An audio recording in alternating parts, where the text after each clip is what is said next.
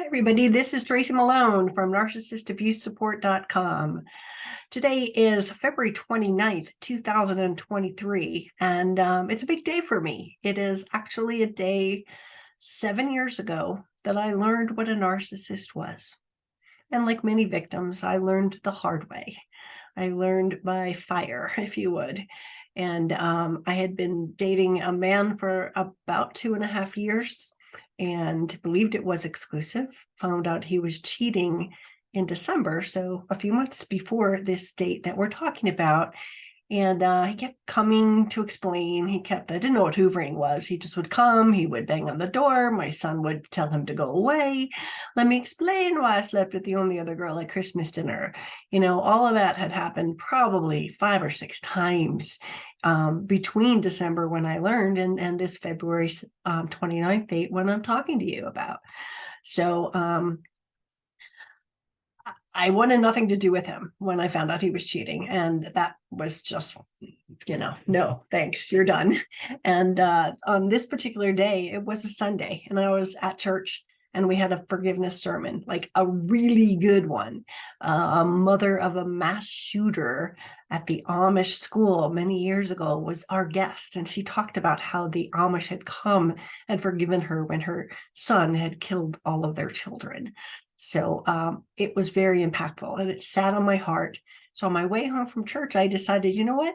Our mutual friends that introduced us are having a party next week. Let me just like make nice. I don't want him back, but I also learned in this particular sermon that I don't want to hold on to this um, anger, this hurt.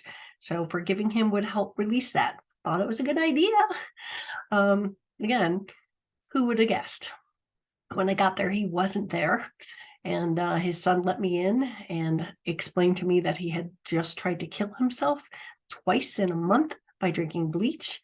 Uh, so I was having a nice chat with his son, who I had cared for for that two and a half years. So I was I was worried for him.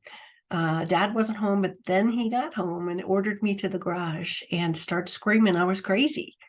Where'd that come from? I was so confused. I didn't know that was a normal narc thing that they call everyone else crazy, right? So I was freaking out and I started crying. I'm like, why is he yelling at me? I didn't do anything. I'm here to forgive you. What the heck? Well, um, the whole thing lasted about six minutes. And in that conversation, we talked about the girl um, that I had found out about at Christmas from Christmas dinner. Uh, I had reached out to her. She, he had given her HPV. So now I was really concerned. So I'm talking to her, I'm, I'm talking to him about her. And then I talked to him about his ex wife as well, because his ex wife um, had to take me off the emergency contact for his kid at school. So uh, he wasn't really happy with that. I think that was probably the narc injury that really stirred him up. And, um, you know, I didn't realize the rules that I was supposed to keep his secrets and, you know, not go and spread his the truth. But oh well. Um, so he got angry. He started screaming. And uh, the whole thing lasted about six minutes. And I was heading into my car. I'm in the driveway and uh, about to get in my car and he points to his car and there was this girl that not the one from christmas but another one and uh, I it had been she'd been on, on my radar on Facebook for a long time, but he always denied that he knew her. And there she was in his driveway. So I said, "Well, if she's coming to the party, let me meet her." And I headed towards the car, and that's when he went ballistic, shaking his arms, blocking me, and I was just like, hi. And I was trying to wave through my tears though. Um, and he started to scream that I was going to call the police. And he did. And uh, I, I got back in my car and I pulled away crying now and scared. I had never had the police called on me. So he um, called them and I called the police actually I called the girl from Christmas first. She was a mediator. And I was like, what am I supposed to do here? So she said, call the police, find out what he's charging you with or what happened. So um, they came and they arrested me. Uh, they came that night and arrested me. Um, handcuffs and um, shackles came later once I was in the jail. I was shackled to the feet before walking down the hallways. That was kind of creepy and scary, uh, especially given I didn't do anything, but um, I was kept in jail for 24 hours. And um, I had to plea later. I had to get a, a, a, criminal attorney and plea to one of the lesser charges. And um, it's more complicated than I'm simplifying it here seven years later. But basically, I have a criminal record. I had to do um, domestic violence classes. I had to uh, do probation and I had to do community service. So there was a lot that went on with that that tied my life for a long time. The girl in the car, however, became um, one of my best friends.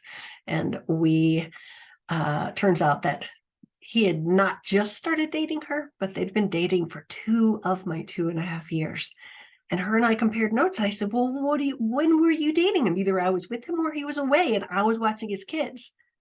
Guess what that jerk was doing? he was having me watch his kids and then he was putting this girl in a hotel and um and sending me pictures of him in Chicago. Here's here's something I wish you were here. Here's food I'm eating here in Chicago. He was down the street with this girl. Can't make this shit up, right? So anyway, I just wanted to kind of talk about that and how I got started because most people don't really understand. Once I learned and started researching about him, because now I'm sort of on house arrest. I, I it was not court ordered, but it was fear. The judge said if I ever saw him out anywhere, even in a movie theater, um, that he called the police and I would go back to jail. And I didn't want that. So I just stayed home and I learned and I studied and um, friend said he's a, he's gaslighting. Look it up, and that unfolded him. That unfolded my marriage. That unfolded my family. That unfolded friends that I'd had for many years. It my entire life imploded in that six months of really doing this work, and um, I needed support. So I started my own support group. Uh, I suggest all of you do that because we need more of them. But um, it grew and it grew and it grew, and I would have you know 40 to 60 people. I had two different groups boulder and denver colorado. And um, it just kept growing and i had that for five years. So i really learned rapid fire all the things that were going on and and i wanted to teach them. So i started learning uh, boundaries and i started learning all these different pieces to help the people in my support group who were also struggling and friendships were built then i'm still friends with a lot of those people and um, you know, again, I started a website, I started a YouTube channel. My son was the one who told me to start and make a YouTube channel. I said, okay, if my story can help one person, that'll be worth it. I never imagined reaching two and a half million people. My life has not been the journey that I expected. I did not expect to give up a 26 year career to now become a coach that works with people all over the globe.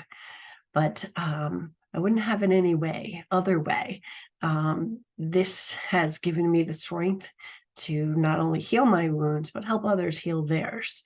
So um, my life has been a different journey. I create worksheets, I create courses, I've written a book, I have 28 targeted healing journals to help victims through the process of what I teach in my groups. So it's just been this like magical ball of taking everything that happened to me and using it for good and using it to help others. So um, I just wanted to let you guys know that um, no matter where you are in this cycle, like you can't make this shit up. You can't. I mean, here I was a mother and, and, and a business owner, and I'm in jail. What happens? Now I'm the poster child for victims who have been arrested by their narcissist. And I get calls from people from Ireland that their husbands have had them arrested or their their boyfriend or girlfriend. It is such a common strategy. Again, didn't know that. I did find out that he'd had his wife arrested quite a few times as well. So it was a tactic that he used. So anyway, this is Tracy Malone. I hope that this kind of enlightened you as to who I am, where I've been. And seven years ago today is the founding day. If you want to watch a video on, I'll put the link down below on me and the girl in the car who became best friends and eventually went on our bucket list trip to Italy together. Um, I'll put the link down there because we made a video, gosh, seven years ago that um, we did together about the arrest and uh, about our friendship. So uh, follow that one. It's kind of a good, it's a kind of a good story. And um, just hang in there. You know what? We will recover from this narcissist stuff. And if you're like me, you will become a survivor. And that means you're going to teach others so that this doesn't happen to anyone else again. Thank you, and I'll see you soon.